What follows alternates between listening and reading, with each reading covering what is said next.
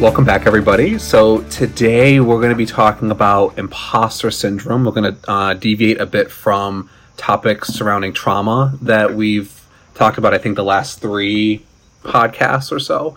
Um, so, we're going to talk a bit about uh, imposter syndrome, what my experiences have been, what Emma's experiences have been, um, and then talking about as providers and specifically as therapists how we navigate this particular type of uh, depression, and then also how we navigate that with our clients. Uh, but first, here is a little bit about our practice. So, Common Sense Mental Health is a it's it's basically the overhead for a group of private providers, uh, licensed mental health counselors, social workers, uh, and we operate within our own practices and we provide uh, teletherapy throughout New York State. We also provide in-person therapy as well within the capital region. And all of our providers are competent in teletherapy. Uh, we specialize in video, phone, as well as text-based services. And some of our providers have their own practice that work with Common Sense. And in those practices, they may be overseeing uh, interns or um, sort of pre-licensed providers who are under limited permits uh, or something along those lines. Uh, but that is Common Sense Mental Health in a nutshell. Um, any questions, you're always welcome to reach out and ask, and we will be happy to answer. All right, so uh, I'm here with Emma and Carlos, and we're going to get started talking about imposter syndrome. So, uh, just to start off, um, so generally Carlos has uh, questions. He'll do a little bit of research into a topic before we uh, before we meet. So he'll kind of ask certain questions here and there. If say Emma kind of runs out of things that she's thinking of, or uh, same for me, he'll he'll jump in. And today we talked about imposter syndrome. He basically was like, "I've never experienced imposter syndrome before." Okay. So apparently he's immune to imposter syndrome, um, okay. um, unlike everyone else. Okay. So. Uh, okay. We're just gonna kind of wing it today. No. Okay. This is a more clinical topic. I'm not a clinician, so I don't. I won't have much to say on the topic. I have experienced imposter syndrome. Period. Okay. Okay. Period. Uh, Period. Fair. That is that is fair enough. That's fair enough. Uh, all right. So yeah. So I guess I would like to kind of start. I guess I want to start with us being kind of genuine and vulnerable. If that's okay with you, Emma. Um, Absolutely. Not that we haven't been in the last three podcasts, um, but uh, yeah. So I guess kind of talking about our own experiences, how this is for us now, and then we can talk about I guess sort of ways that we navigate it and ways that we try to navigate this with our clients. I know that with my caseload, I have a number of clients. Um, and again, there's certain contextual factors that we'll, I guess, we'll get into, but uh, certain clients in certain contexts that experience this as well, and I can relate so much to a lot of what they say. So, um, yeah. So I guess what are your what are your initial thoughts, Emma? Um, I actually went through an interesting process this morning as I was like preparing for the podcast mm. because my initial reaction was like, uh, imposter syndrome. I'm ready to talk about this. I'm like a professional with mm. imposter syndrome, uh, just based on how much I experienced it. And probably in the last like hour or so before we started recording this, I started having imposter syndrome about my imposter syndrome. I, I knew like, you were well, going to say that. I know. I knew you were going to say that. it was like, well, can I actually talk about it? What if I haven't experienced it as bad as others? Or, like, am I really, just because I've experienced it, am I really the person to talk about it? And I absolutely got inside of my head. So, I guess just case in point with how frequently I, I can experience imposter syndrome. Um, something that can kind of comfort me is how universal it is. Mm-hmm. And Carlos, you even just said earlier, well, this is more clinical and I'm not a clinician. Mm-hmm. I would push back on that a little bit because I think imposter syndrome, maybe it's called different things in different contexts, but it's such a universal experience that people have. Even mm. if it's just, you know, I'm I'm a receptionist and I'm scheduling doctor's appointments for people. Well, you know, who put me in charge of this highly educated doctor's schedule or, you know, whatever. Because mm-hmm. um, I, I can remember before I got into counseling, before I went to like grad school and everything, I worked at a CPA's office. Felt like an imposter all the time because it was like I don't, I don't actually know what I'm doing. I'm just mm. doing the things that I've been taught. Mm. Um, so it's very universal, and that can sometimes help me feel a little bit better when I'm experiencing it with, you know, my my peers. So separate from sessions, but um, you know, I'm thinking of being in group supervisions and things like that, where maybe somebody is saying something that is just brilliant sounding, or they're using clinical terms that I don't use, and I absolutely get stuck in my head, and it's like, oh my gosh, I'm probably doing that, but I don't. I don't label all my interventions by like specific names, and like, what if I'm I'm not doing it right? And oh my god, who gave me this degree? Who who decided I could have a license? Who decided I could have clients? Um, so it's nice when I then have more genuine conversations with those people, mm. and they are going through the same process for different things. Mm. Yeah. Yeah. Absolutely. So I guess mm-hmm. hearing that, I guess I do have a question or two. Um, so I guess could imposter syndrome be used in a social environment? Like could like with me, like I'm I'm always surprised at the fact of now I'm gonna sound like I'm talking myself up, but I'm always surprised at the fact that how much people like me in a social situation. Mm. And like I always feel so awkward in it and I, I never feel funny and I never feel like I'm I, I don't feel like I'm interesting enough for people to like me. Mm. And then I always hear the opposite. Mm-hmm. So I guess is that imposter syndrome? I mean, I, I would say so. I mean, I feel like imposter syndrome, and actually, I was debating us pulling up like a sort of like dictionary definition to kind of go off mm-hmm. of, but I'm actually going to hold off on that because I think we're going to touch on more of it if we don't do that. Um, yeah. Uh, I, I, think I think it could really apply to any context, Carlos. I think it's really with anything that you're doing, and often it applies to professions just because I think, especially within our culture, within our society, one's profession is like a big deal, right? It's like yeah. what you do, and it's like you know we, we, we carry that we put we put a lot of weight on that um, so i think with something socially I, I, absolutely i think it can apply to that and, it, and it's essentially this notion that you do not have a certain level of expertise in a particular area or you don't, you don't have a particular set of skills or enough skill in a particular area and people are expecting you to do this thing anyway mm-hmm. and feeling as though okay well i don't know as much as the people around me and here's the thing though like the, the idea of that level of skill or the idea of knowing you know however much information or like you were saying emma you know clinical terms whatever that might be it, it, it's sort of the sort of made up line that that we come up with right it's like we have this ideal you know so again in your case emma this ideal sort of ethical informative therapist who's really good with the documentation and they have an intervention for everything and they're always working on a particular goal of the client and all the things insurance companies like to pretend is the reality and we do we do that to a large extent but um, you know, it, it, it's not like that on paper. That's not actually how therapy works. And mm-hmm. um, and I think same thing socially, Carlos, where socially people are awkward. People go into these situations most of the time not knowing what they're doing or what they're going to say, and they're usually feeling anxious or nervous or various elements of that. But to us, we think that everyone else sort of has it together. Everyone else has met mm-hmm. the sort of standard. Yeah. If that makes sense. Mm-hmm. Yeah. Yeah. Basically. yeah. I mean, does that sound? pretty accurate. Yeah. Yeah. Yeah. So that's kind of what I, that was sort of a long-winded explanation, but I think that's kind of imposter syndrome um, overall. Is that there's again this sort of set of standards that we're supposed to be meeting that we think everyone else meets, and mm-hmm. it's essentially kind of made up. It's it's not necessarily based in reality, and other people are not meeting that. Right. Um, I like that definition a lot. Oh, I'm, I'm glad I could make up the definition. That that's that's uh yeah. Um, I, I and I don't know if like that's what like the, the sort of dictionary yeah. definition is, but that's my understanding of it. Yeah. Mm-hmm. Yeah. Yeah. I mean, for me, it, it's it's been hard because I know I have experienced imposter syndrome a lot over the course of my career, both as a counselor and now running a business. And I mean, yeah, like even now doing a podcast, right? Like, it's like, yeah. who, who's to say that we should be doing a podcast right now? Like, mm-hmm. who, and there wasn't like a, a sort of, uh, you know, state employee who walked into my office and said, you know, well, Tim, you've now reached, you know, level six of being a therapist. You can now run a podcast and, yeah. you know, handing me all the tools to do it. But I think we're taught, and I don't know what what that that that uh term that you said the level six therapist makes me think of a quote from um a show I watch where it's the it's a drag queen and she's like I'm a level seven vegan and she's like getting arrested by a cop. It's a skit. It's hilarious and sorry.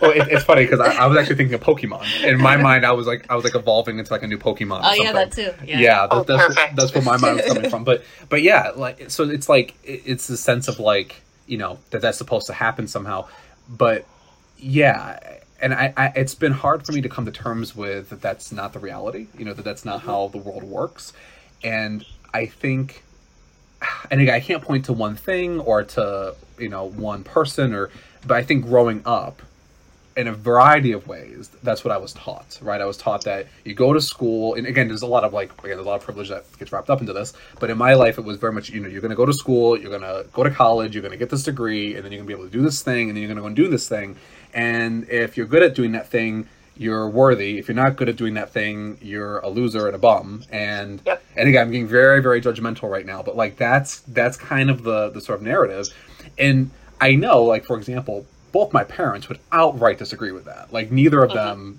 you know sought to teach me that i'm not saying that they did um, but i think just living within our culture within our society you absorb Yeah. that you know Yeah. through movies through media through our friends through you know observing other people and and we make up these narratives because we also only see the best of those other people and Mhm. that's been perpetuated by social media which i won't go off on that but like that's you know I, so i think there's lots of different factors that play in and i know for me that's definitely been the case where for a long time and it's only now at 29 that i'm really i actually feel like i'm really starting to challenge this notion that um, other people are not always right and usually they don't know what they're doing either and usually i'm not being that unreasonable if it's a boundary i want to set or if there's an issue that i'm having or um, but it's it's it's hard to kind of figure that out and be in tune with that um, Mhm. and there's still a lot of questioning um, if that yeah if that makes any sense Absolutely. Yeah. I think it's this whole, like, it's this weird transitional moment when suddenly you feel comfortable advocating for, like, in our case, it's like our clinical instinct or whatever, whatever we want Yeah. to call it. Um, and it's like, it's very strange because within that, there's almost this internal validation of, like, maybe I'm not a complete idiot. Like, maybe I trust myself just so much. yeah Um, and I absolutely find it, and this probably is true for a lot of people, I will generally find it easier to advocate for something for my client's interest. If I think back to like previous work experiences Mm. where there may be programmatic changes, um, if it's something that was more staff oriented and maybe I thought it was dumb, I was way less likely to kind of like push back. If it was something that directly impacted my clients, that's when I would kind of like I don't know if you want to call it that protective factor, but uh, one of my it sounds weird to say even, but one of my strengths as a counselor is Mm. um, like my my adherence to ethical guidelines, and I Mm. take it really seriously to do no harm to clients. And with that in mind, yeah, I will fight against something if I see it being harmful for my clients. Um, but even in that, when I think back to that, and I was doing that, I I doubted myself so much. Even when it was like I'm doing the right thing, Mm. I would have to go to mentors or people I trusted and kind of like essentially like talk through here's why I'm against this thing or here's why I'm pushing back against something. Uh, does that make sense? Do I sound crazy? Is that unethical? Because suddenly it was like, wait, if I'm trying to do no harm, am I now enabling my clients? Like, am, am I not giving them the space to whatever? Um, so it's this whole interesting process, and I, I definitely don't want it to seem like, and now I've completed it, I'm Mm. done, because I still got plenty of imposter syndrome to go around. Mm. Um, but it is really kind of empowering, Mm. I guess, Mm. to see like, wow, I can disagree with somebody clinically who I really, really, really respect, and it doesn't mean that their way is bad or wrong. It just means that like I also think I have a really good way. Mm, yeah, absolutely. So just going with what you were saying, Emma, uh, I think what I what I hear in that, and tell me if this sounds accurate, is you're acknowledging the complexities in the world. You're you're you're you're Yeah. acknowledging that there's various layers, and and there isn't a right or a wrong, and it's not black or white. And I think that Mhm. flies in the face of what depression, anxiety, imposter syndrome, what these things try to tell us, and what they thrive off of. Right? I mean, depression thrives off of an all or nothing mindset um, Mhm. and it, it really imposes that on people who have to navigate that. So, um, yeah, so I think what you're saying with that, and when you acknowledge that, I think that that really does start to break down the imposter syndrome. And again, I- exactly. I can't speak for everybody, but um, or to what degree that that's effective. But I think that is sort of a first step in trying to challenge that and saying, no, like there's a lot of different outcomes here. And anyone who comes in, and this is another thing, um, and then we can break for a moment, but I think anyone who comes in and tries to suggest otherwise, or who sort of implies that there's an all or nothing, or that this is the way, and it's funny. I wish I knew this like even five years ago. Like that is a that is a red flag. That person Yeah. is already off base. They're Yeah. already off base. They're already you know, and not to say that like there aren't certain things in life that yeah, certain things you do and certain things you don't do, but in general, you know, if someone is is consistently taking that approach with something, whether it's in your work or with us as therapists, um, generally that's already they're already going off track. Um, Yeah. yeah. I've heard the It's an oversimplified way of, of looking at the world. Yes. Yeah, I think so. I think so. Mhm. Um, and, um, let's break for a moment. hmm Yeah. Take a quick break. We'll spotlight a counselor and we'll be right back. So, uh, our highlight for today uh, is Paula Carsu. Uh, she is a therapist, a licensed mental health counselor who works with Common Sense Mental Health in her own practice. Uh, she's currently taking CDPHP and Beacon. Uh, and then besides that, she'll, she, she, she takes uh, self pay clients. She currently has open slots right now. Um, she is going full time with our practice in the coming weeks and month. And Paula is also she's very and i think this is the case with a lot of our therapists but she's very client centered in that she allows the client to dictate uh, their their work and treatment. She believes that they are the best expert in terms of themselves uh, and her role is more so just to provide a space for them to process their worldviews and their perceptions and to give feedback where she has some expertise. Um, but she's all about the client leading the work. Uh, she also has experience in substance use uh, therapy um, as well as focusing on trauma uh, and working with couples and families. Um, so yeah, she's a she's a great clinician, um, and like I said, she's currently taking clients. All right, we're back. So uh, I think actually Carlos has some questions to follow up on on uh, talking about imposter syndrome. Yeah, I guess I do have stuff to say.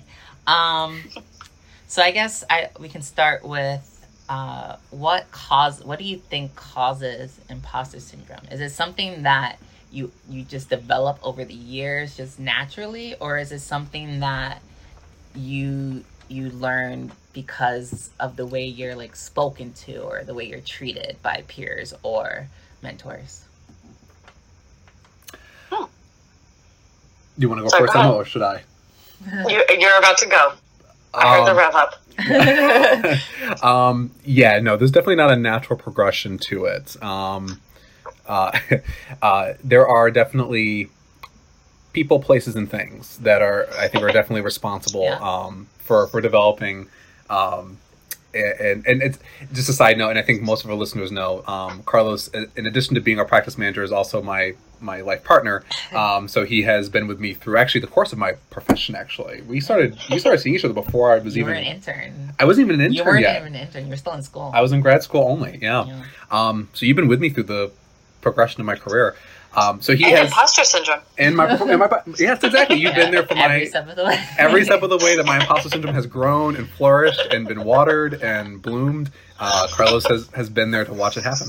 Um, so that, anyway, so if you hear him chuckling, that's why. Yeah, this um, question's a little personal, and I, I already know the answer to it, so I'm just like listening and just looking to stir the pot. You're like you're getting all like sensational right now. Yep. Um, yeah. so uh, yeah so no so definitely um, there, there are definitely things that, that happen but i do think it is a slow progression. I don't think it's something that happens overnight.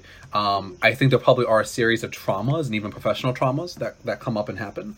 Um, and that maybe are sort of like highlights or, or sort of key factors but in general i mean and here's the thing like i can relate to it as a therapist. I know emma i, I know you can as well. Um, but i have close friends of mine in various fields um, navigating jobs and and whether it's you know through their management or through their colleagues or through the job itself or even their customers where uh, I mean they're navigating legitimate abuse. They're navigating legitimate verbal abuse and micromanagement and and various different issues. All those things and I guess is my other point too is that I think imposter syndrome can, can grow in so many different um, I'm going to go with like a nice plant analogy. Um, it, can, it can grow in so many different types of soil, right? It's like I'm really impressed with how I came up with that. Um, but it's like you know, there's, there's various different dysfunctional and I think abusive dynamics that can lead to imposter syndrome, and it can be a whole combination of things over time. And it happens. I think it can happen again we talked about this on, on when we started. Uh, it can happen in any profession. You know, it can happen, you know, within any job, um, within any context. Um, yeah. So, uh, anyway, what are your thoughts, Emma? I'm going to keep going on. I think, no, I hear you. I think I agree with everything you're saying, but I also think um, mundane interactions can have such a huge influence on each of us individually. Mm. And I'm thinking specifically just in my experience, um, even in grad school, I, I don't, I obviously do not think that they were trying to like traumatize us and make us feel inept as counselors. So I'll make that nice and clear. But I think through really well intentioned normalizing of imposter syndrome or mm. normalizing of the fact that we all were about to be graduating yes. or, you know, going into our internship and then graduating and being the counselor. Um, so many professors I remember kind of saying, you know, you're not going to have all the answers. You're not going to know mm. everything. It's okay to get supervision. Supervision's your greatest tool. And all of these things, which I have the ability to twist into, I'm not going to be good enough mm. without the influence of others. Right. Um, which, again, that is absolutely not at all what they were saying. Right. Um, it was really right. just very appropriate normalization and good ethics. Mm. We need supervision, so use it. Yeah. Uh, and I think that in many ways it did help me because I know even as an intern, as a pre-licensed clinician, still now, um, one of my strengths in supervision is I I don't believe in choosing the cases where I, you know, in quotes, did well. Mm. I don't mm. want to highlight the thing that I did really well for my supervisor to go, oh, yeah, that sounds like you did well. I want to highlight the times where I feel completely lost with a client, the times I feel like I really messed something up mm-hmm. because I want to improve and get better and I need assistance with that. Not because I'm not skilled enough, but because all these different perspectives are super important in kind of like building a good clinician. Mm. Um, Absolutely. So I think that the message I received in grad school was helpful, but I, I can't imagine I'm the only person who heard all of that and you know, kind of had that seed planted for imposter syndrome. If we're going with the plant analogies. yeah, I think for me, like what popped up for me as you were, because I, I, I, I definitely recall that as well. I would say that our mm-hmm. professors did a really good job. Again, at mm-hmm. least within within my cohort. And again, for those who don't know, I was went to the same counseling, the same counseling master's program that Emma Cranston did, except I was a year ahead. So I, I was mm-hmm. a cohort, cohort before yours. And yeah. the professor did a really good job of giving that disclaimer, right? I heard that so many times. Like, listen, yeah. you're going to learn here, but you're not going to learn everything you need to know. You will learn. I can't count how many times they said how much. You know, you're going to learn more when you're uh, in the field than yeah. here. And at the time, I was like, well then what the fuck am I paying you for? and, and, like I didn't like ever say that, of course, but like, but now I get it because obviously that basis was needed, you know. And I know yeah. we talked about before we had an awesome counseling program, mm-hmm. um, and I would highly recommend to anyone looking to go into counseling. But yeah. Um, yeah, at the time I was like, well, no, I should be able to know everything by the end of this. I should be mm-hmm. able to mm-hmm. know what I'm doing, and there's just no way to do that. There's no way mm-hmm. to achieve that. Um, and I think our professors try to kind of give us that warning, but the issue was that I think then and now, again, we're submersed in a lot of other messages. And then we end up in jobs where, you know, there's additional messages that get sort of muddled in and mixed in. Um, yep. You know, so I think it's it's interesting because yeah, I think you're right that the definitely I know our program tried to kind of address that. Um, and then there's that sort of you know thought in my head, you know, when being told, well, you know, you're going to need X, Y, and Z, and you're not going to know. There's a part of me that was like, hold my beer, wait a second, like I, I, you know, I, you know, yeah, maybe they don't know what they're doing, but I'm going to go out into this, mm-hmm. and I'm and I'm going to be the most ethical, like competent yeah. and really just setting myself up like really mm-hmm. just like and what a like a shitty thing to do to oneself but like really just setting oneself up to and again it's something that you're not conscious of right like I, exactly yeah right like i wasn't sitting there thinking if anything there was a part of me that was understanding it then too and was like oh yeah i'm all about you know supervision and learning and i got it but i really didn't and mm-hmm. um, so i think that's the sort of setup right? That's the sort of pre-setup that you know we either do to ourselves or we have other people kind of doing with us. Um, yeah and then it just takes one crappy clinical supervisor or one crappy colleague or you know and then the house of cards starts to fall. You know then it starts exactly. to kind of unravel a bit. Um, and that's where the trauma begins to happen. Um, mm-hmm. i mean what does that go for you emma? What, what are your again what are your thoughts? Actually this whole time you're talking i'm just kind of like and we got to do a whole other podcast just kind of talking about work environments Oh, uh, yeah. because that's kind of what's coming up for me. um, I can think of countless experiences that kind of like triggered my imposter syndrome, Mm. um, just in like previous work experiences. And being honest, even in my current work experience, not Mm. because again anyone is intentionally doing that, and I can say that with confidence, Yep. especially now. Um, but you mentioned earlier, like some of the abusive dynamics that can play out in some job environments, and yeah, it's a huge, huge trigger for the imposter syndrome, and it's it's kind of, and well, no, I don't want to say it is, but it can be very much weaponized. Mm. and and I'm not quite even sure how I want to say it, but very much like turned against you as the counselor. Mm. Um, does that make sense? It does. It does. And I, I, I have two things. One, the latter is a question. Um, Mhm. First, I think it's important that we're talking about this element of it, right? So we're talking about again all these different factors that play into imposter syndrome, but the work environment piece, and I think you're right, and that's actually a good idea. I think we'll have a later podcast that, focuses on that. Um, But but to, but to dive into that for a moment here, I think the workplace environment piece is huge, and it's important that we're talking about this because I can tell you right now that other providers who are listening to this, and whether it's our clients that happen to be listening, or again even other mental health providers, especially, I think a lot of people can relate to this, and this is the part that does not get talked about. And I can Yeah. tell you right now, I'm going to say something very dramatic, but it's it's true. There are mental health practices and and agencies across even just this state, let alone in general. And this this is just looking at the field of counseling. Where I'm just looking at this from a therapist point of view, um, Yeah. not talking about other, you know, job fields. Um, this happens all the time. There are very Yeah. abusive dynamics. There are people in our field that are not only not really helping their clients in the ways that they should be, but there's people in our field who are not supporting their colleagues or their supervisees in the way that they should be. And it, it happens all over.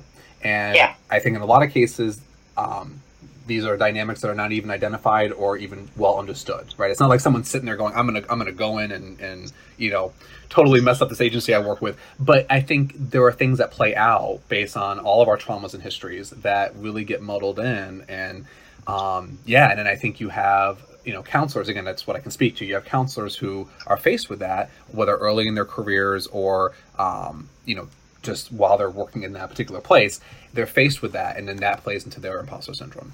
Um, Absolutely. you know so i think it's really important that you're talking about this because i think this is common but like abuse in general right? Like even within relationships it's not talked about. We don't identify it that way. It gets very uncomfortable. Yeah. it gets very sticky.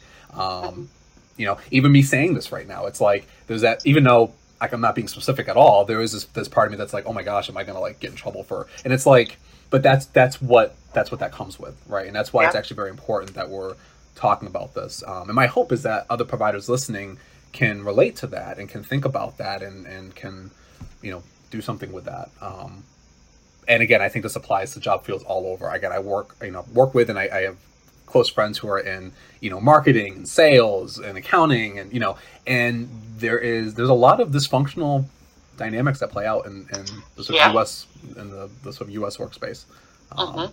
yeah anyway but yeah so but my other question to you is is this is gonna sound funny after me going on that long-winded speech um, can you say more about that specifically in terms of um, not having to get any, any specifics? Um, I know we have to take a break in a second, so we can maybe come back to it. But kind of coming Yeah. back to um, sort of what happens in that then, like what hap- like what happened for you in that, if that makes sense. Like where did that end up going for you? What and I guess yeah, what did that look like in terms of um, trying to find the wording that you used?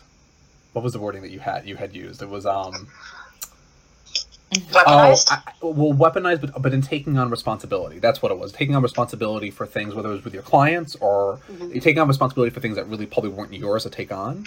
I, Okay. Basically, I want to hear more about that and the impacts of that. That's sure. if that Mhm. makes sense. Mhm. Yeah.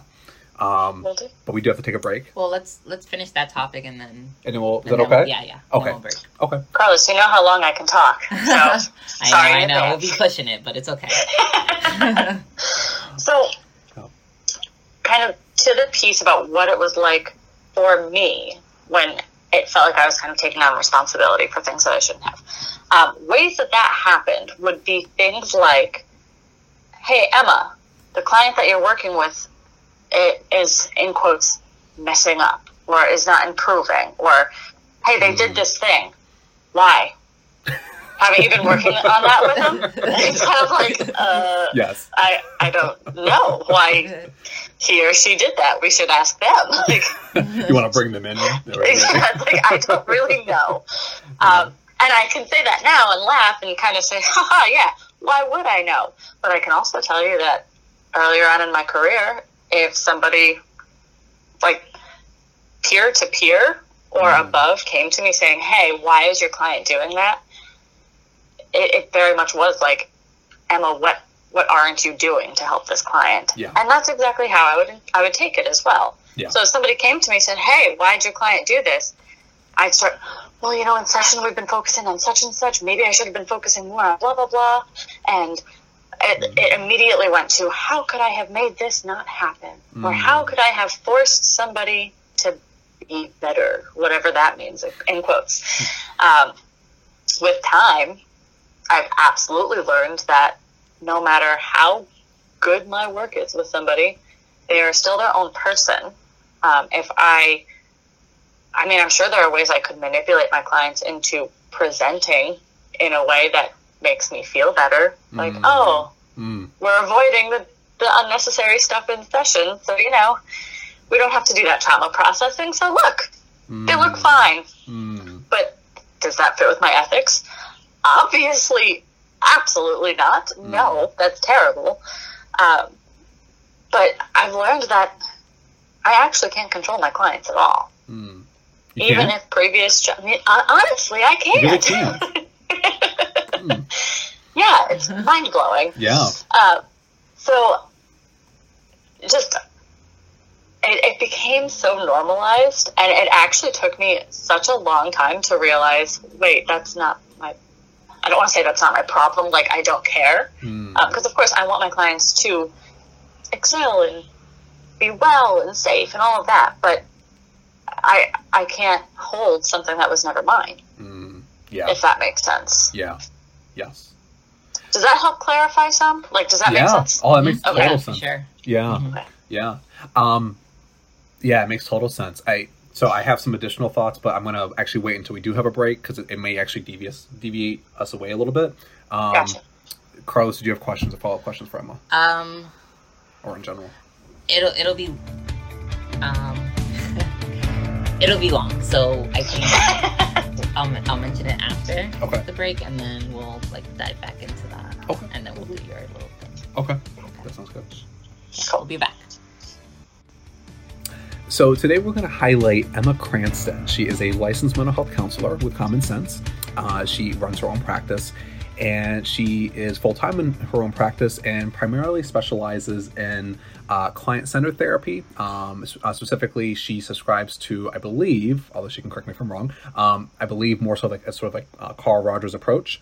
Um, she also is a bit structured in her approach and um, we'll use CBT techniques and, and sort of other structured assignments with her clients. But generally, she believes in her clients leading the session. And she's very, um, and having supervised her in a variety of capacities, I can speak to this. She is very flexible with her clients and meeting them where they're at and letting them define their own goals.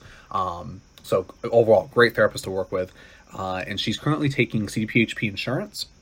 She'll be taking more insurance panels um, probably in the months and years to come, but right now she's taking CDPHP as well as self pay clients. Um, and of course, offers Tele and Tele only um, for the time being.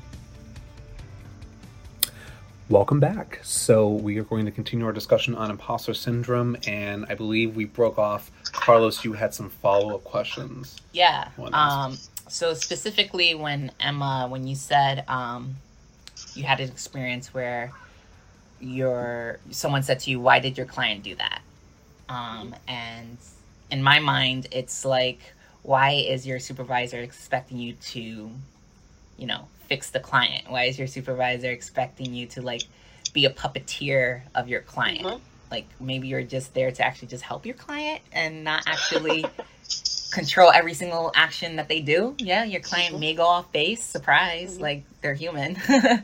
so um yeah, if you wanted to speak on that.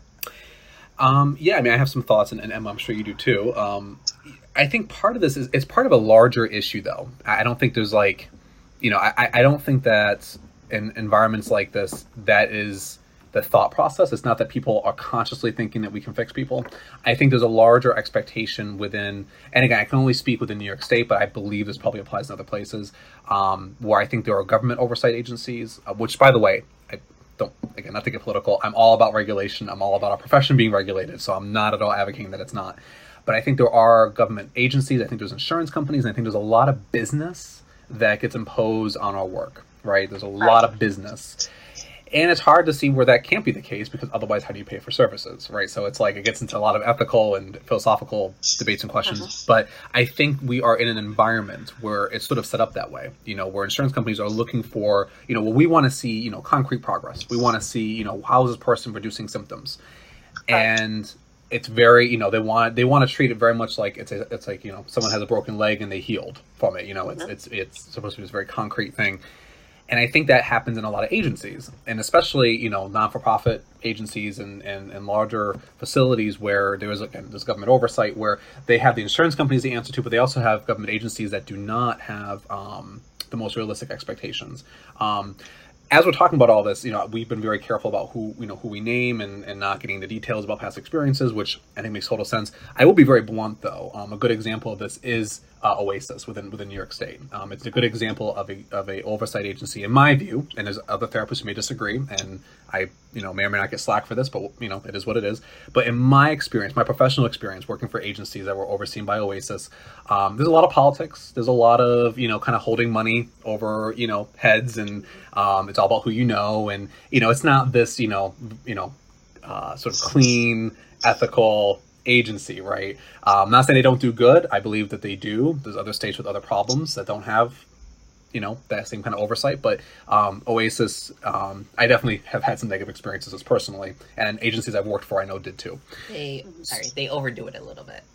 Basically, uh, um, yeah, that's like it, that's, it's needed, but it's like calm down. well, it's one of those things. So, so, so, again, this is where this is. This, this, I'm just going to use this as just one example. Again, there's many examples of this. I'm not trying to scapegoat OASAS or any particular agency, but a good example of this, and you know, Emma, I think you've navigated this too with, with places you've worked at, where you know you have this government agency that has expectations of the agency and those expectations get passed down to the therapist and to the clients right mm-hmm. you have to have you have to maintain a certain number of beds filled you have to maintain a certain completion rate for your clients you have to you know so there's all these different markers right that come up and markers that if they're not met that particular government agency will come in and start you know, and there could be many reasons why you're not meeting those markers, but they will see it as an issue with the work that you're doing.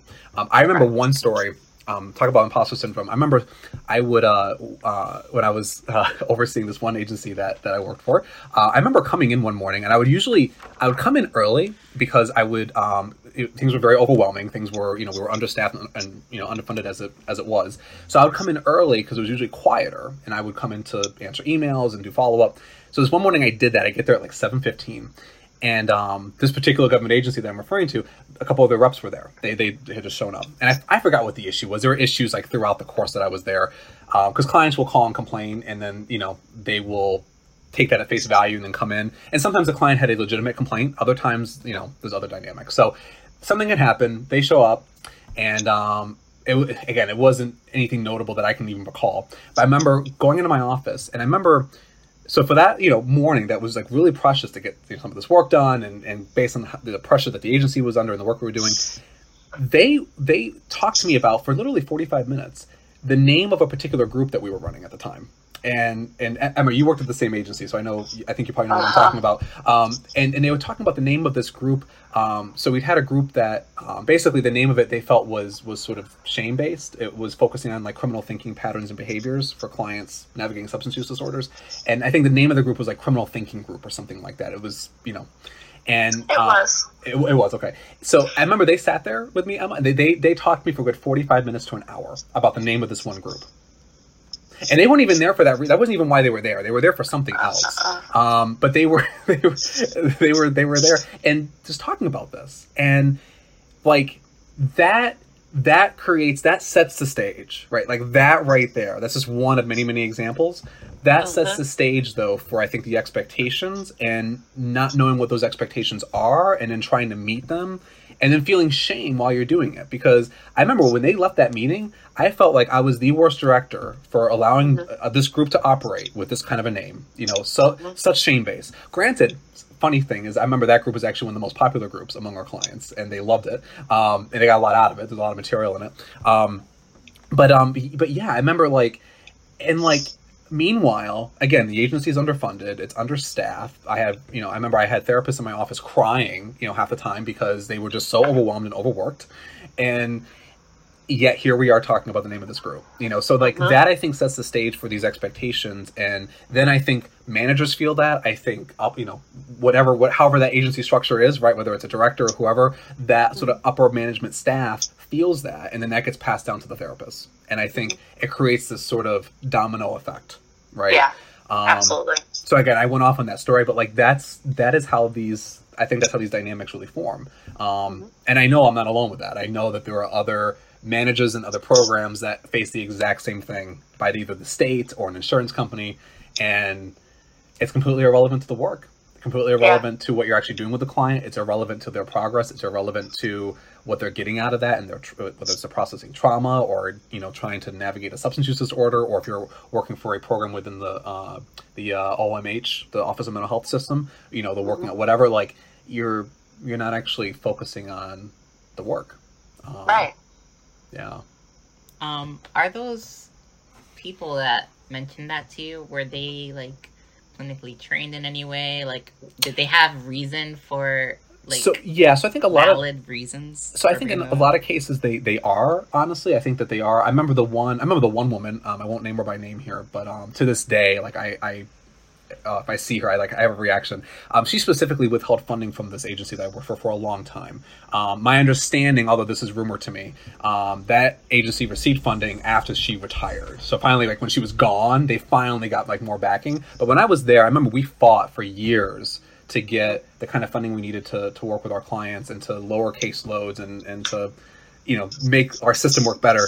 And um, she just and, and the issue was that she um she had dynamics with a previous director that worked there, right? So she was going off of things that weren't even happening anymore. They were with people that weren't even present anymore.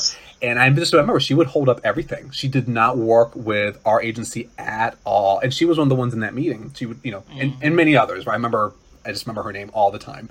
Um, she was the one in the way.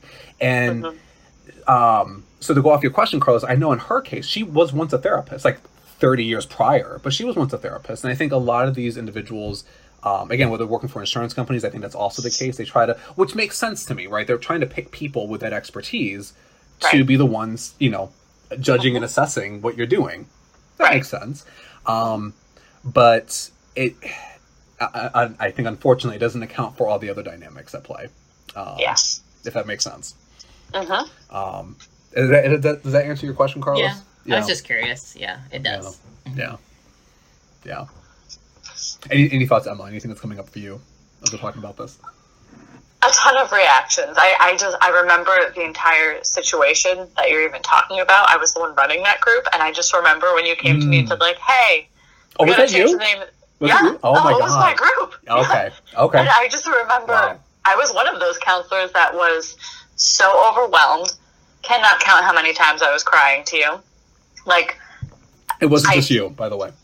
oh, I know, because I had the crying corner in my office. So I mean, there's plenty of people with me too. Um, but I just remember you saying like, "Hey, just so you know, next cycle, you know, this the name of this group has to change," and all of my tact was gone by that point, and I was just like, "Why? Like, what the fuck?"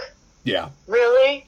And to be clear, I I would not be against changing a name if it was shame based. You know, like I'm not Absolutely. saying I want to guilt people or anything like that, um, but kind of my perspective on the group because it was called Criminal Thinking Group. It was not y'all are bad and you're all criminals and unworthy of love or anything like that. It was, you know, we're looking at criminal like thought patterns, and it, the group framed it that way. Like we would break down our our- like our identity around that. Do I identify? Because some guys would legitimately hold it very dear that like no, I need to identify with a criminal. And Mm. even if I went more strengths based positive psychology, it was important for them that they not forget their past. And like, we could work on framing it in different ways, but the purpose of the group was primarily psychoeducational. Mm. And it was psycho ed about criminal like thought patterns. Mm. So to have it named to something, it was fine, but it no longer actually told people what the group was. What, what, what was the new name? New beginnings. New Beginnings Group. Okay, that's right. I, I remember that now. I, I appreciate you. I remember. that- I remember them bringing that up in my office, and I remember like uh, again. I always say this, and I and I do it like eighteen times a session, not to get political, but um, that's going to be like come like a phrase of our Yeah. podcast. Not to get political, We'll but get T-shirts for it. Look at t-shirts. So remember that that scene with um I, I, think it was Hillary Clinton who was um she was undergoing like the Benghazi investigation or something and she has her head in her hand and they're like there were memes about it. That was me at my desk. Like I just had my head in my hand just like waiting for this meeting to end and they're going on about new be- I, I, it's coming back to me now that you're sharing that. hmm Um, but here's the thing, right? So, as that's all happening, people were dying. People are Yeah. dying, right? Mhm. And we specifically, I know we worked within substance use, so we're talking about that example. But I'm, again, I'm, I know these dynamics apply in other Yeah. agencies and and other parts, whether it's within our state or probably within our country. Um, Mm-hmm. But yeah, people were dying, and we were not actually talking about the real work, right? We were talking about, and again, this is a, an example of that sort of like managed care problem where the focus was on the appearance, it was on the perception, it was with this name, Yes. and it was not actually addressing the problems that I think you know our agency was probably facing at that time, or again, or what other agencies face in similar positions. Um, so I think that's what happens on that larger level. So then translate that down, right? And that's what therapists are then fi- are faced with. Well, it's like, well, why didn't you fix the client? Because if your completion rate isn't at this point, that means there's something that you're doing, and that means that this thing isn't happening over here, which means that as an agency, we're going to get shit for this. And like, Yep. it, it all interconnects with that. Um, yeah. It does very much come down to, you just said it's all about appearances, and it can very easily turn into that even in your work with a client, which Mm, is probably the last thing I would ever want in my work with a client, right? Like, mm, if I think ethical, competent counseling, I don't think, oh, we want to just make me look good. mm, Like, no, the, the two, my worth as a counselor is actually not dictated by, like, in quotes, how good my client is doing. yeah. That does not mean that as a counselor, you're not working to help that client improve their life. Mm. But I'm, I'm not failing if I have a client that is just not in a space to do some work. Like, yeah, maybe I can focus on building some rapport for a while longer, or, you know, whatever. Maybe I have to refer out. Maybe it's just an inter, you know, for some reason, we're just not vibing, and that's okay.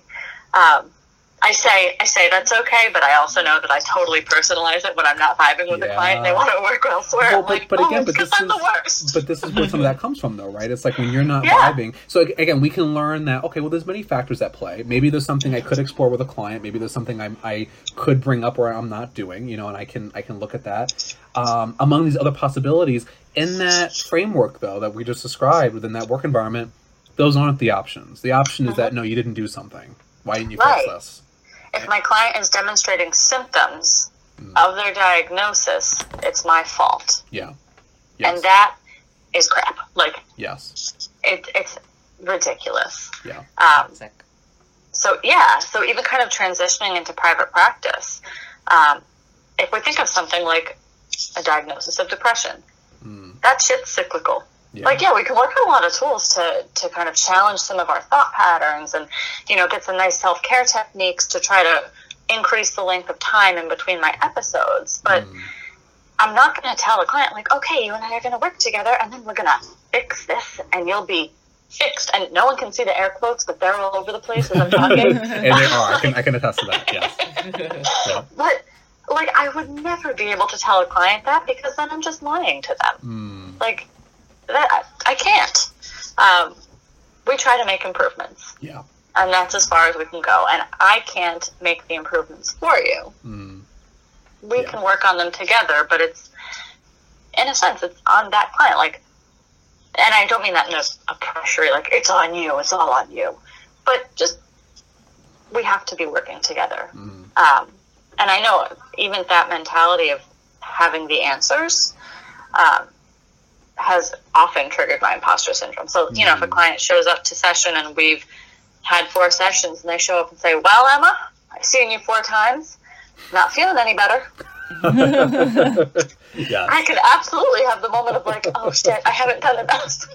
yeah, And then I have to remind myself again, like, well, I can, I can, you know, teach them coping skills, but the client has to apply them, Mm. or you know, whatever. I need to know the issue we're working on before I can have an influence. However, I want to frame it. But the reality is, uh, my influence only goes so far, Mm. uh, yeah, and the more I remind myself of that, the more it actually helps me cope with my imposter syndrome. yeah, yes. Absolutely, that makes that makes sense. Well, I think it goes back to what we identified earlier that when you acknowledge the complexities, right? When you acknowledge that there's many things that could be at play, um, and yeah, and a client coming in and, and, and saying something like that, they're probably then what that tells me is that as a therapist, then it's like, oh, we got to review the expectations of therapy. Absolutely. You know, like that is what that, and, and that could be a number of things. And maybe there's something legitimately that is not happening in the work that the client was hoping for, and maybe you need to figure, you know, you and the client need to figure out what that is and then do that. But it can also just be the expectations. It can it can be just yeah, a whole bunch of things. Um, Uh-huh. The person's just being mean. Like it's just like there's like there's many different things Yeah. that could be at play. And um, but yeah, imposter syndrome does not take all that into account. Um, Right. yeah, yeah, something that's helped a lot in challenging it is just um, this is probably one of the most valuable things I got from supervision. Uh, actually, it might have been you who told me this, Tim. Uh, so good job. Well, Um, Oh god, Listen. here we go. But um, just essentially like to keep on checking in with the client. Um, really, like frequently, hey, how are our sessions going? Mm. How do you feel about the work that we're doing? Um, are there areas that like you felt like I've missed the mark? And it's uncomfortable. Like I, I'm not. I'm fragile, man. I don't want to hear how poorly I've done. Mm. But I do want to because if I need to know how to improve, I actually need to know the issue. Right. It's not helpful if I never ask my client how I'm doing and I just kind of like I'm winging it through life hoping I'm helping. Mm. Uh, like that's where, in a sense, my imposter syndrome is much more justified. Like Mm. I don't even know if I'm doing it right. So Right. um, Right. yeah, so that's helped a lot, and Mhm. it allows me to get constructive criticism. I will totally own that I'm more uncomfortable if a client gives me praise. Then I'm kind of like, oh, that's not necessary. That's not what I was looking for. I'm really just, just trying to be better. That's all. Don't tell me good things. Yeah. Yes. Yes. Absolutely. Um, Mhm. I have some additional thoughts to add to what you're talking about, but I do think we need to take a quick break. well, let's uh yeah, let's uh you do your thoughts and I think it's we can wrap it up. We're, Oh, okay. we're, we're hitting that mark. Okay. Yeah. So I should keep going. Keep going and then we'll wrap it up, do one last spotlight and call it a day. Every time Carlos signals to me to do a break, and then I go to like initiate the break, he then tells me that there is no break. So I'm just putting that out there. Oh really? Yeah. Okay. Because like you pointed to the sign like break one minute, Um, and so I I'm going to pointed- break, I and pointed then to that sign eight minutes ago okay. when we needed the break. So All right. Okay. thank you. Um, Shots fired. Okay, so I guess to to, to jump back into that. So I, yeah, I, and I think what happens. So this is again, I I keep saying this, but I think this is where it does really apply, probably across fields and across professions, and like when when imposter syndrome plays out in that way. It, it, I can hear just even as you're talking about that how it limits us, right? Yeah. It's like it can either lead to us. So in some ways, I think imposter syndrome can actually. I don't say it's a good thing because it's not, but it can play off of what's probably a healthy anxiety of okay, I need to be self aware. What am I doing? I need to make sure that I'm doing this right. Like that's all. That's that's good, and I think those are aspects of a good, in our case, you know, therapist. But um, but I think that it can also lead to people not just burning out. I think that's kind of oversimplifying it, but it can lead Yeah. to people, like you said, that it's hard to take compliments, it's hard to take criticism, so it's hard to get any kind of feedback, and it, and Mhm. it, it, it leaves you in this place where you really can't operate to the degree that you would like to or that you would expect. Um, not because you're not capable, not because you're not skilled, but it's because this imposter syndrome is in the way. It's it's it's dictating. It's it's that lens that you're looking at everything through. Yeah. So um, I think here you describe that Emma, kind of how that you know will play out for you, and I can relate to all of that. All, that's been all very similar for me.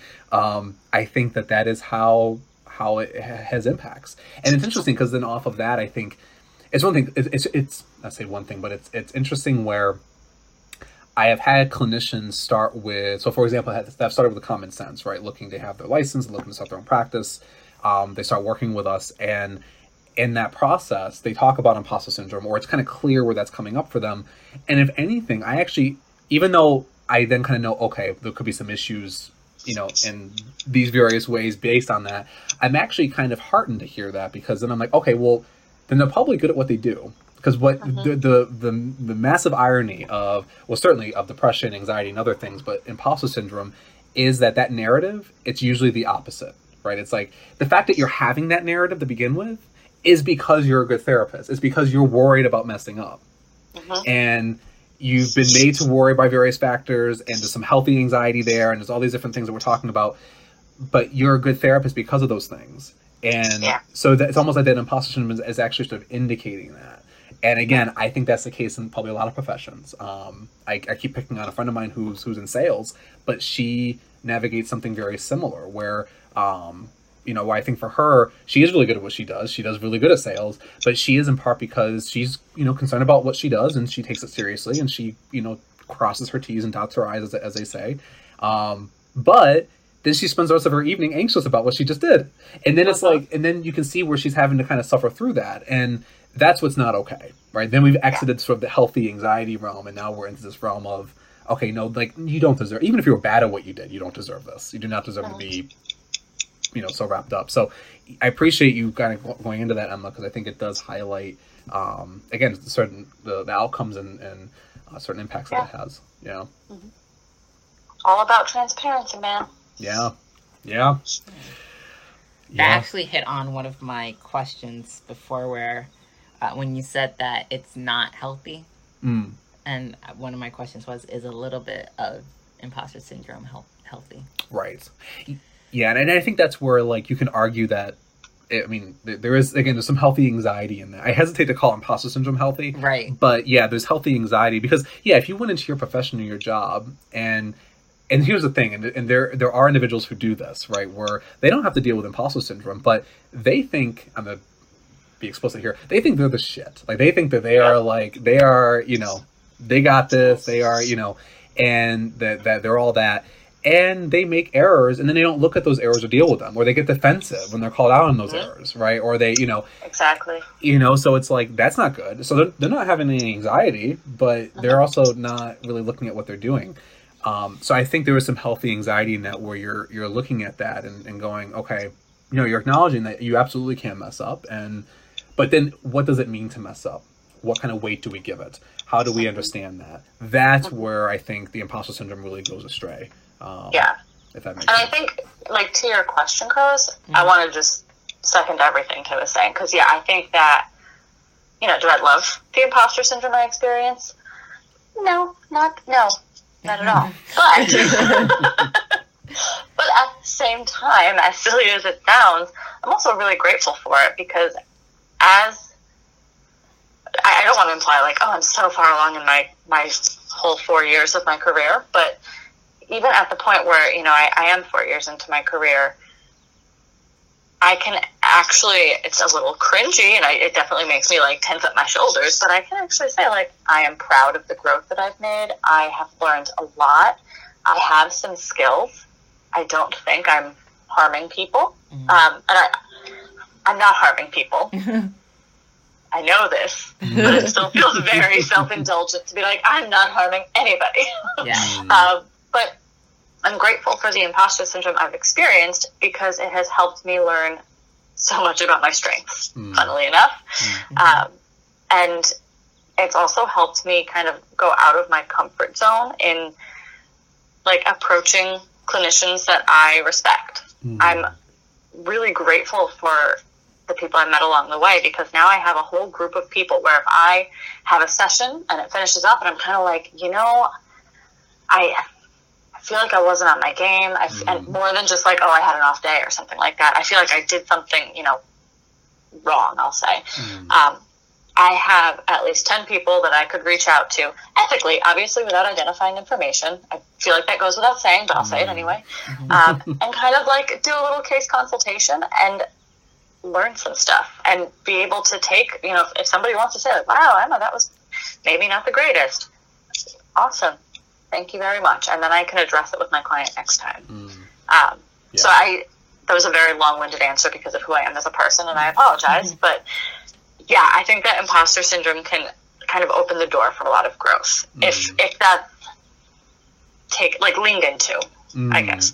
That's a key word if you, you lean into it. Because again, it can Yeah. lead to the same kind of defensiveness that, you know, someone who doesn't have imposter syndrome or who doesn't have any anxiety is going to have. Like, Yeah. it's important to be able to take feedback.